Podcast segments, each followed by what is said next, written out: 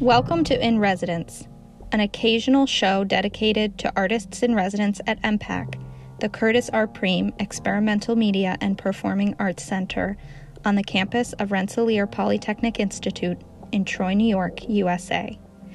This podcast hosts discussions on the production of time based arts and its technological intersections, as well as special audio projects. Hi, everyone. It's Ashley Ferro-Murray, theater and dance curator at EMPAC. Thanks for joining us today. I'm really looking forward to introducing you all to theater maker Annie Saunders and an impressive group of collaborators that she is working with to make a new piece called Rest. Hi, Annie. It's great to have you. Do you want to start us off by talking a little bit about the group? Yeah, there are an incredible group of collaborators working on this project. Andrew Schneider is working with us uh, as a lighting designer and also creator of um, concepts for what the light and shadow might do in the space for the live performance. Uh, Andrew has also been filming some experimental light videos, so creation of images that are quite surreal and hallucinatory and um, just at the border of comprehension um, using no computer animation. So they're all made in the camera with light and shadow in the room. And those will be released as part of a, a, work in progress sort of concept film for how this piece might express itself in a digital context in 2021. Early in the project, I told Chris Rountree, who leads the experimental orchestra in LA, Wild Up, about the conceptual framework, the ideas that I had, the inspiration that I had around making something that would offer audiences a, a chance to um, examine and experience some of the things that I was thinking about to do with how we create reality um, with perception, but also participation, how that participation really manifests through sensory experience, um, what we learn under the conditions of sensory deprivation about the malleability of reality and the suggestibility of the mind. And he said, Do you think that you could conceive of that as a, a piece of new music? Um, because if so, we can commission it through the orchestra and and perhaps it's something that we can make together. So then Chris introduced me to Emma O'Halloran, who's an experimental composer, and we all started working together on this piece. And we have three dramaturgs Rita Williams, who is an author and researcher, author of fiction and nonfiction films and television and essays. Ada Paris, who is a futurist, an artist, a creator of a field of study called cyborg shamanism uh, looking at the intersection of emerging technology and ancient and indigenous wisdom. Rachel Joy Victor, who's a computational neuroscientist, world builder, narrative designer. Jackie Zoe, who is a, a multidisciplinary artist and sound designer. James Akamura, who's a freelance creative producer, Brian Hashimoto, who's been working with us as a consultant on the video components and also uh, documentation of the project for quite some time. So, incredible team of collaborators that we are working with now, mostly at a distance, but still very much with us in the virtual room. And also, of course, huge, huge thanks to the crew um, at EMPAC the curatorial crew, the engineers, everyone who has been working with us to bring this thing to life, and the Center for the Art of Performance at UCLA, who have also been supporting the project. And we will continue to be working with both institutions as, as we go forward into 2021. Yeah, it really is a diverse group of perspectives bringing their expertise to this topic. Rest is an original theater work that features new music composition, and the collaborators are exploring together what it means to make work for new platforms, from live proscenium spaces to online formats and remote devices. Before Annie and I dive into the content of the work a little bit more, let's hear from the group themselves. Wow. Hi, everybody. So happy to be introducing you all to yourselves and each other. This is Rita Williams. She's one of uh, the dramaturgs on this project. I would love to see the things that wake us up at three in the morning have their voice. Andrew Schneider, multidisciplinary artist and person that I have worked with um, before. And when I think about light and shadow, I think about you. That seems right. Um, can y'all, can y'all hear me? Guys, this is Rachel Joy Victor. So I met Rachel. This is probably the best uh, meeting story. So, and she said, um, I, you know, I was a computational neuroscientist, and then I went to the world building lab. And then there's the systems level. Like, what are the systems that are contributing to making that moment possible? I think rest is like at the convergence of both of those things. I'll go to Ada. Ada and I spoke on a panel for the Orchard Project Liveness Lab about the intersections between technology, how we interact with screen and internet technologies and virtual technologies, and how those uh, are related to the body and our sort of deep pre-cognizant, prehistoric belief systems. There's no one fixed way of approaching it, and ancient wisdom in, uh, and indigenous thinking, natural systems, and emerging technologies. I try to approach most of it from removing words, re- removing words, and actually getting into the intentionality of it through our senses. Wow. I don't like I go through my day and this is all I think about.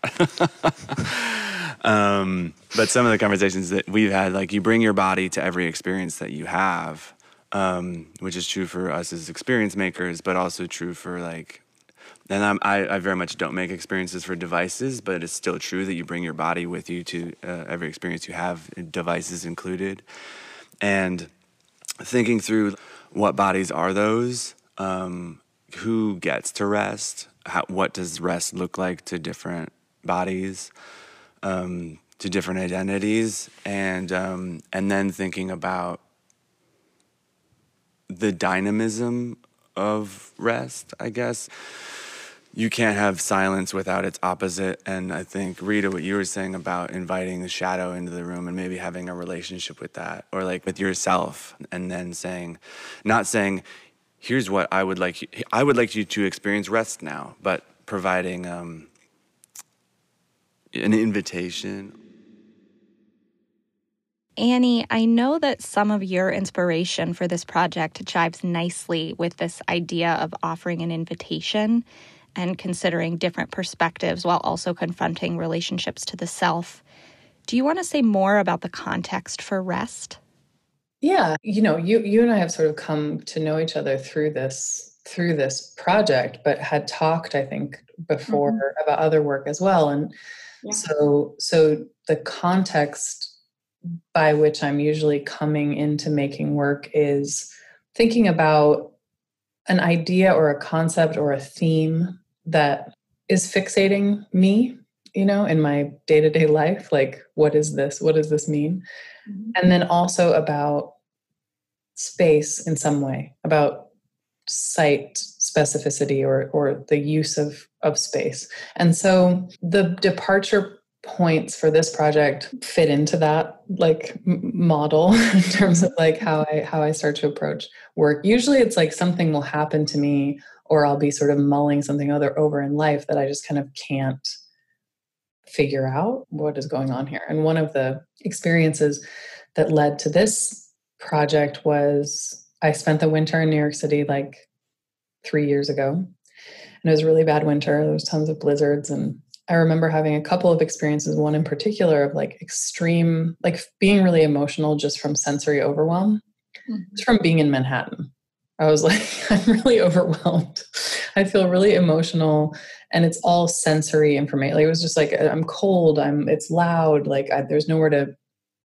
There's nowhere quiet. All this kind of just like assault on the senses. And I remember thinking like, wow, I had never really associated my sensory experience with my feelings in this way before. Like I feel really emotional. I feel like I'm to burst into tears, and I haven't had like a fight with anyone or anything like that. I'm just cold and it's loud and it smells and it's noisy and I just need to like go inside somewhere. And I remember thinking like, huh, okay, there's a there's a relationship that I either haven't considered or haven't considered maybe since I was young um, between just my sensory experience and my feelings.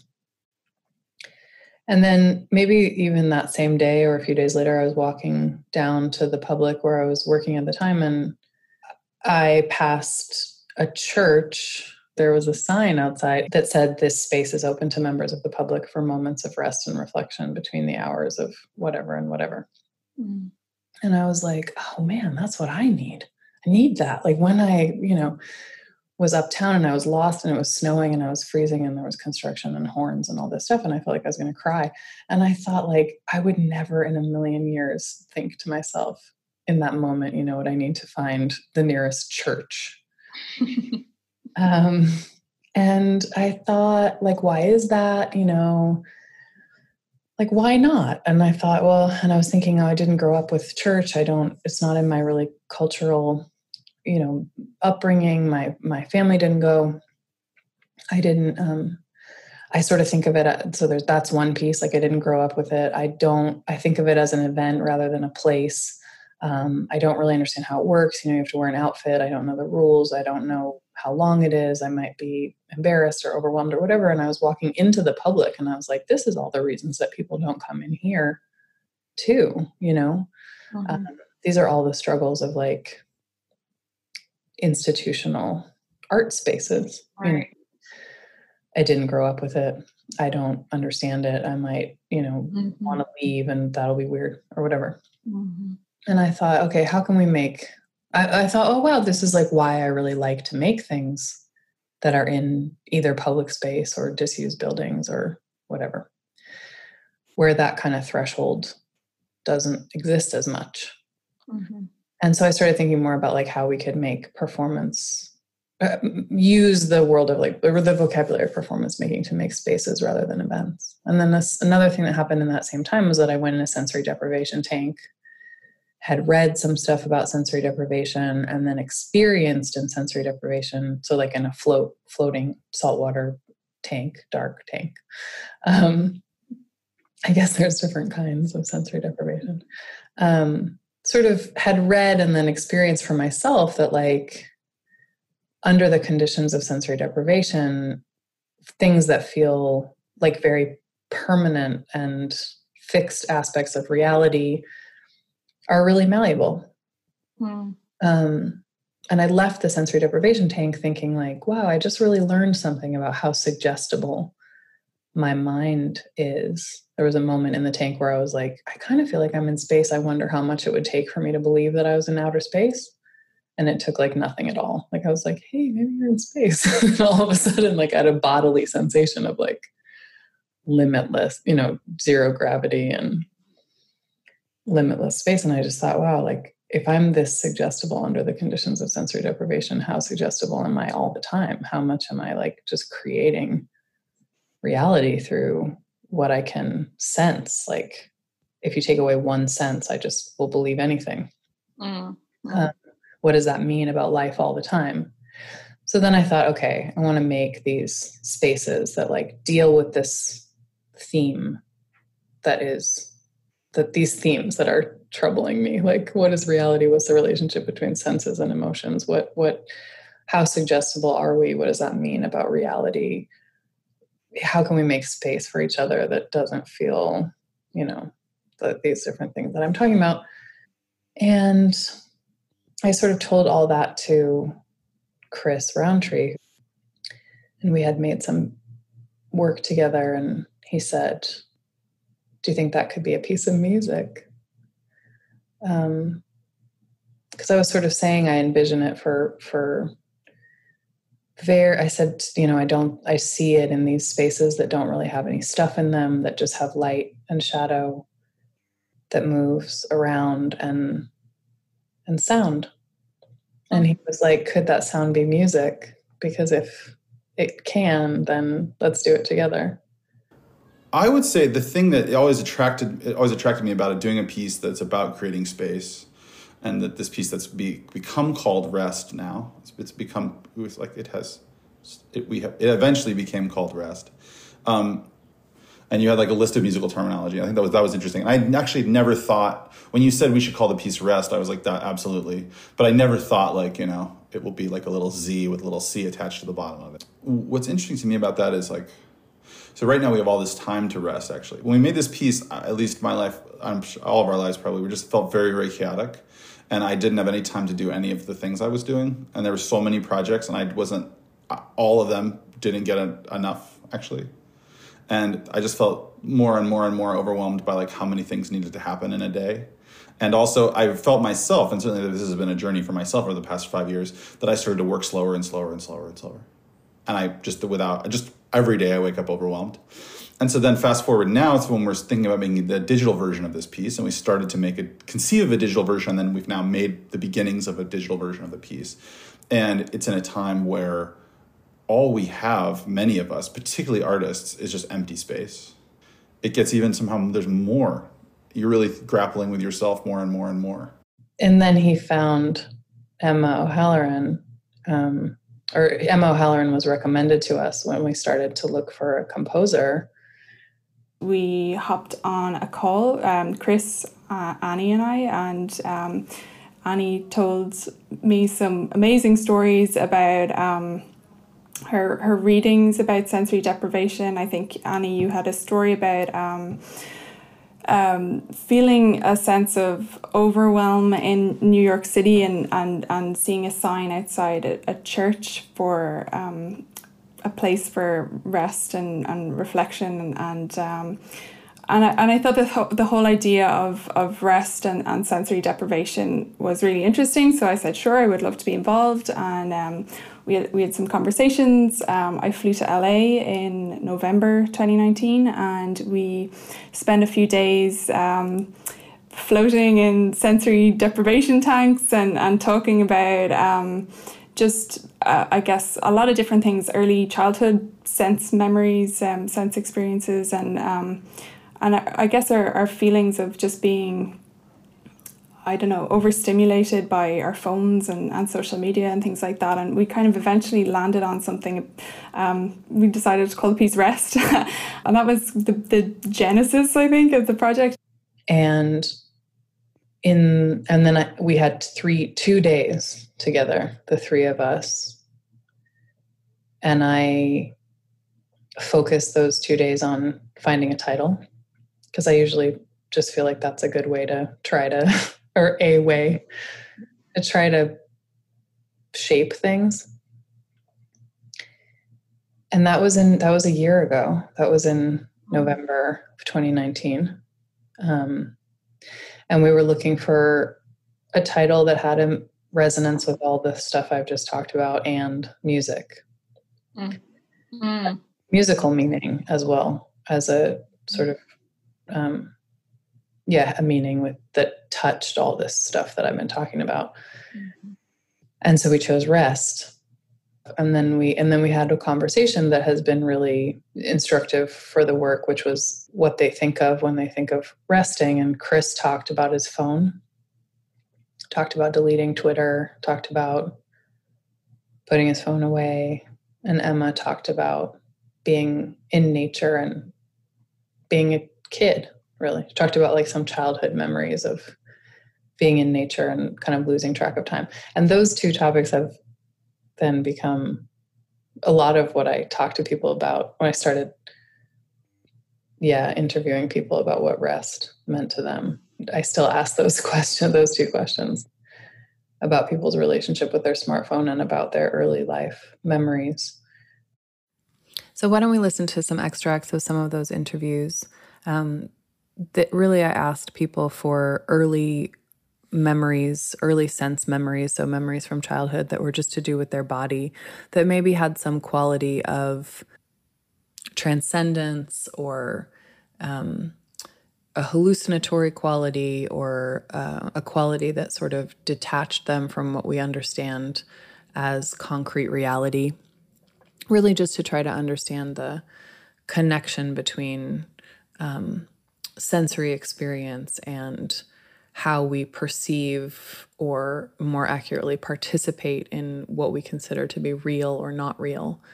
Um, so, this starts with the writer David Abram, describing one of those experiences and then goes into a, a, montage of, of different folks talking about sensory experience, early life memories, and their relationships with um, their phones or different communication or internet technologies. One night, I'm, I'm gazing up at the sky. Uh, the Vietnam War is still whirling around us. I'm 11, uh, so it's late 60s. Um, and and you know, and it's and it was not a cloudy night. I'm there in Long Island. I'm gazing up, lying on the grass. I began to feel my skin starting to crawl and come alive like a community of bumblebees. And I'm hearing this buzzing in my ears. And then it felt, it was loud. It was like this. I felt my whole body turn inside out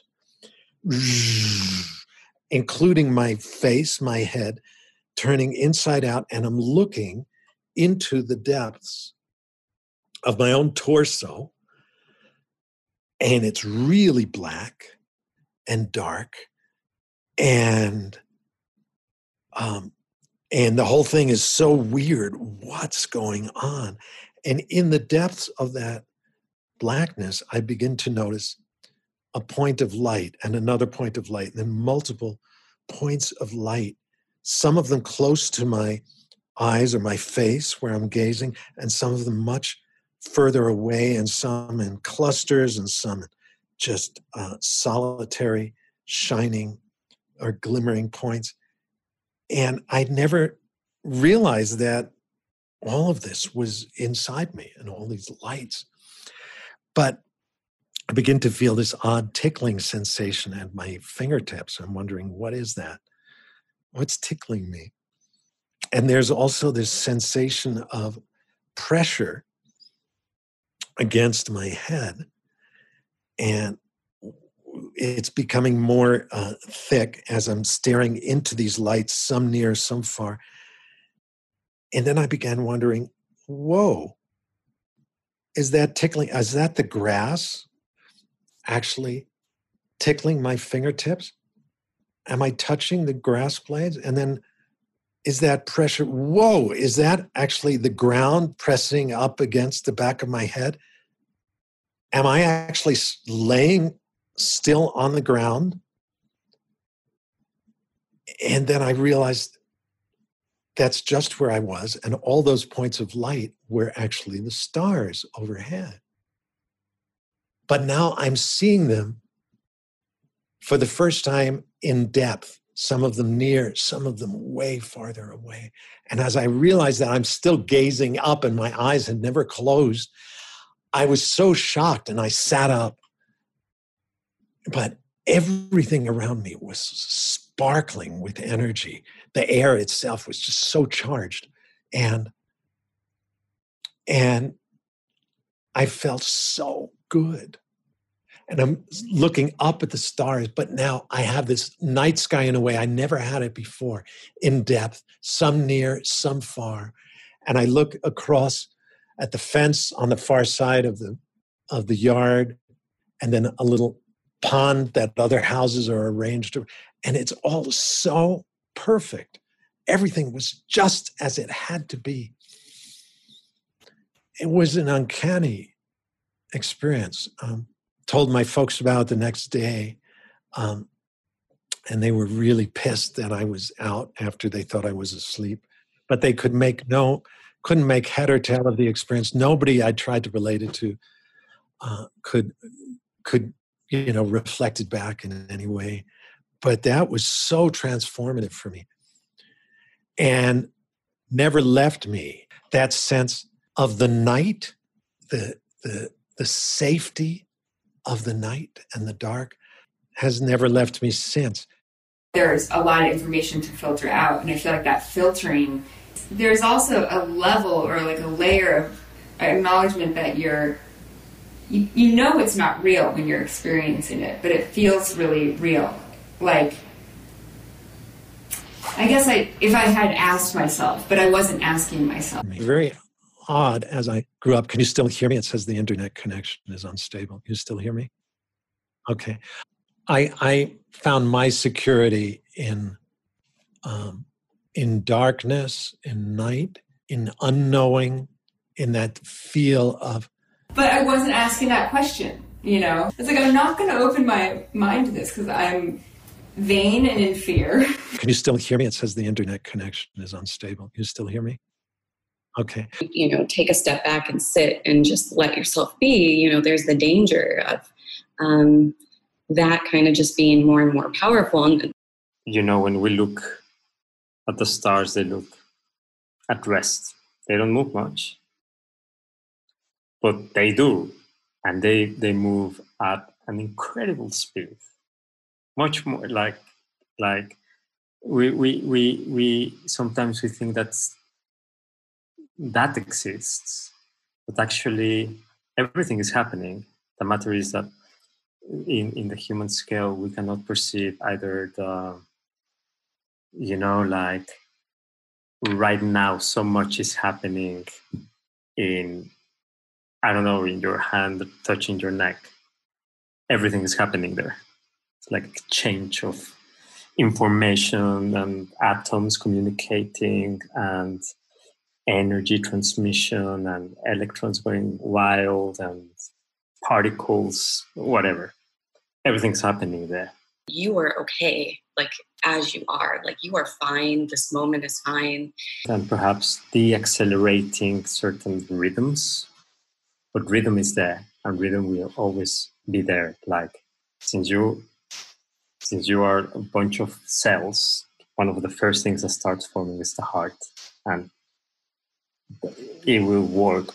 You know, it's incredible. Like this muscle, it's always boom, boom, boom, and you and you will not stop that unless you. Oh my God, what am I gonna do? And oh my God, what did you say? And oh my God, what did he mean? Did he really mean that? I don't think he meant it. Well, I... it's like, huh? Was that really one hour? And then look at the watch, and it's like, what the fuck? It was so fast. It's it's, it's an illusion. And I was like, whoa, whoa, this is what happened to me. This is what happened to me, and and it made complete sense. Places to get to and get out of. Just accepting, like, I'm struggling with this. That's how it is. And I'm just going to keep trying over and over and over. There is nothing else. You know, like in physics, there's something. In physics, you don't experience velocity. You know, like when you're on a plane, you are not like, oh my God, this is going so fast. It's crazy. Now it just, it just feels like nothing, right? uh, but what you feel is changes in velocity. That is when something accelerates or decelerates. You know, like when you're on a on a car and it starts accelerating, you're you're pushed to the to the to the seat, and if it stops abruptly, you're thrown like forward. And I think it, it, putting this idea into into an, into another field. I think it's that no, like we can definitely experience how things get accelerated around us or deaccelerated, but speed itself, it's not something that we can feel. I don't know. I'm just putting ideas there. Most of the people that are sort of sitting there over their, you know, devices are still, but they're not at rest. Sometimes it's, it's more like fo- it's, it's, it has to do more with where's your focus and in the number of things that you have your focus on, you know, uh, and, the, and the depth of that focus. If you are focusing uh, lightly in 10 things at the same time, then that's you know, like the, the, usual chaos we're in, you know, like trying to respond messages while trying to work and trying to eat, etc.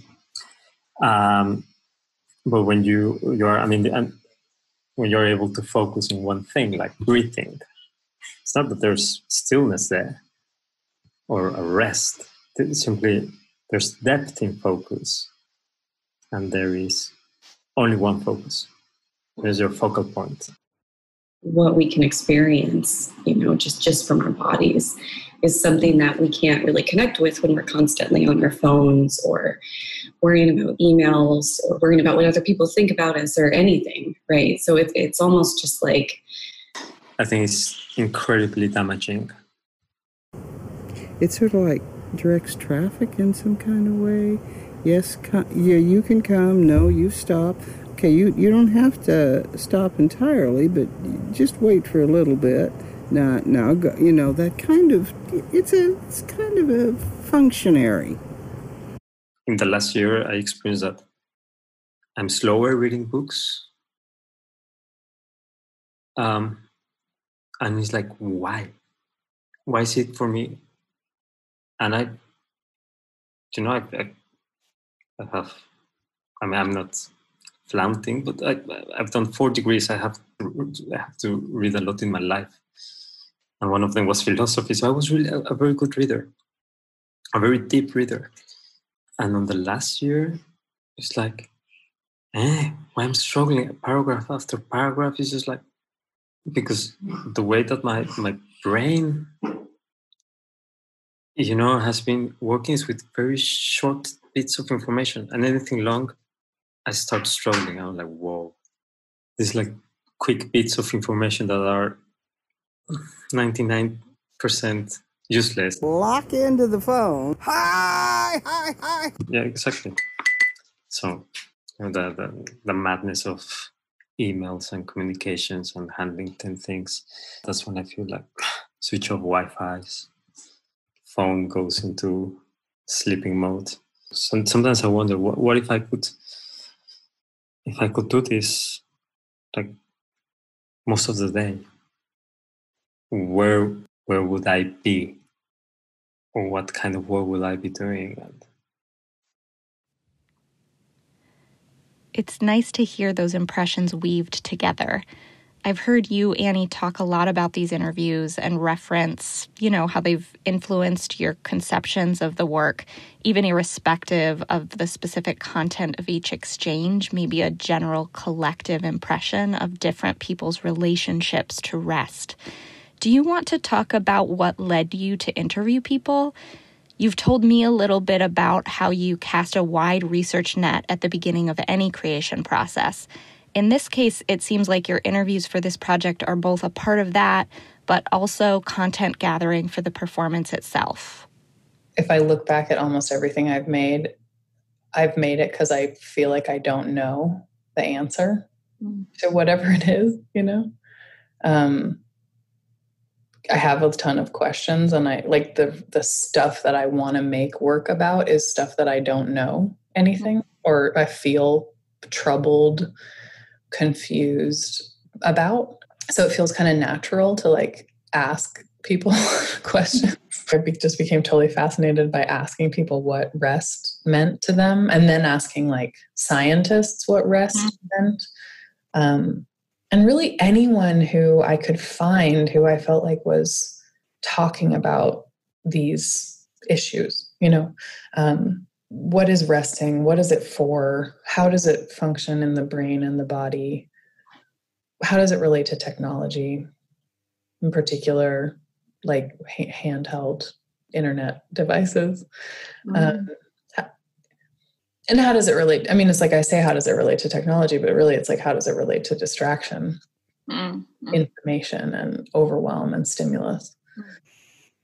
and so there was something about that that i wanted to or that that felt like oh that was part of the early idea um, and and should continue to be part of the idea but there was another thing that came up which was about which we've talked about before which was about hallucinations which are part mm-hmm part of sensory deprivation, right? People report hallucinatory experiences, which I actually really relate to this idea of like we learn under sensory deprivation that our concept of reality is malleable. Right. Our experience of reality is malleable rather than like we hallucinate, if you see what I mean. And something like in the workshop with Chris and Emma in November when I just pulled every book off the shelf that felt like it had anything to do with anything. One of the things was Hallucinations by Oliver Sacks. And in the intro to that, he talks about um, a hallucination is dependent on an agreement or a disagreement with another person. If I have a sensory experience, then that experience is real for me. Or if it, you know, auditory or, or visual or whatever.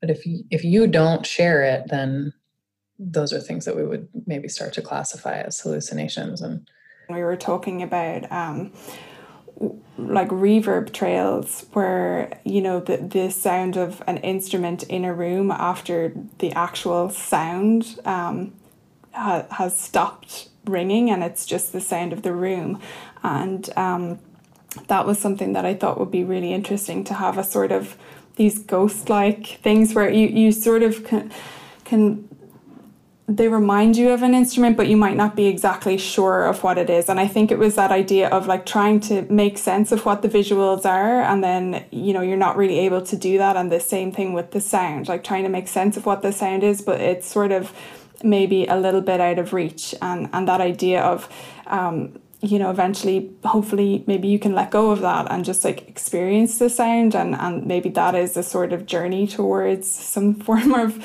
of restfulness or, or something like that. So i think it was the idea of like maybe revealing and then uh, hiding what the sound sources were. Um, i'm certainly interested and i think annie is too in in sounds that come out of your environment. And like sometimes when you hear you know you hear like car cars passing by or or you know industrial sounds and it can be um, an irritation or it can be sound and, and it, it's kind of up to you to make that decision. You can decide whether you hear music out of it or or you can just feel maybe it's it's it's too much and you want to shut it out. So i i love that sort of thing. So i think at the time when i was sending on material to annie it was all um, there was these different collections of like I my first composition was like someone had this like really rusty music box. I think it was supposed to play the Beatles um, Let It Be.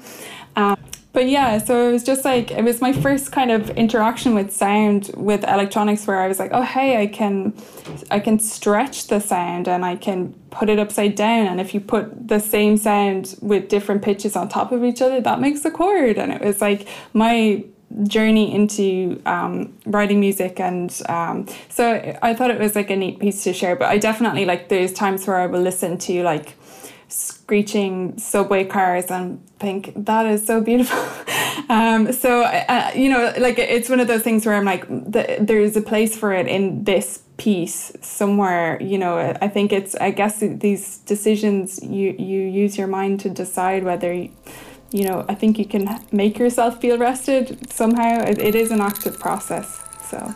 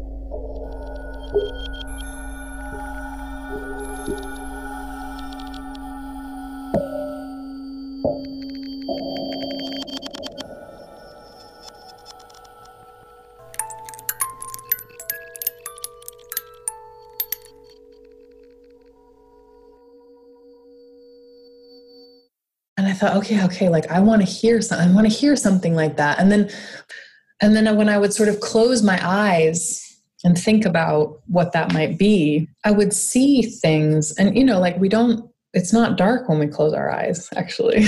like we see light right behind our eyelids and light, ambient light from the room. And sort of after images of things that we've been looking at or squinting light phenomena mm. or whatever.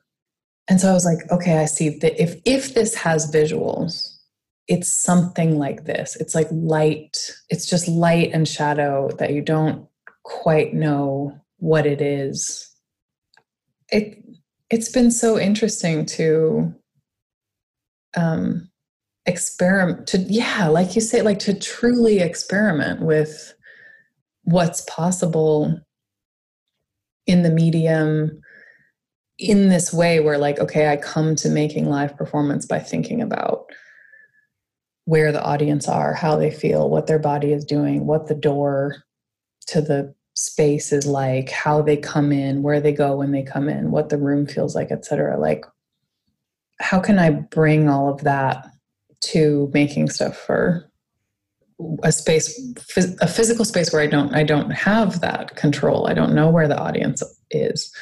Um, but i can i don't know like I'm, I'm hoping to make something where the person experiencing it feels like oh this this person on the other end of this creative object really thought about me and what i'm doing mm-hmm. um, and what this would be like for me and i do feel i feel bolstered in having made this this experiment that we made about bringing bringing an expression of this work to the internet i, I feel affirmed in my belief that we can make unique things for devices and that there is a need for our way of seeing the world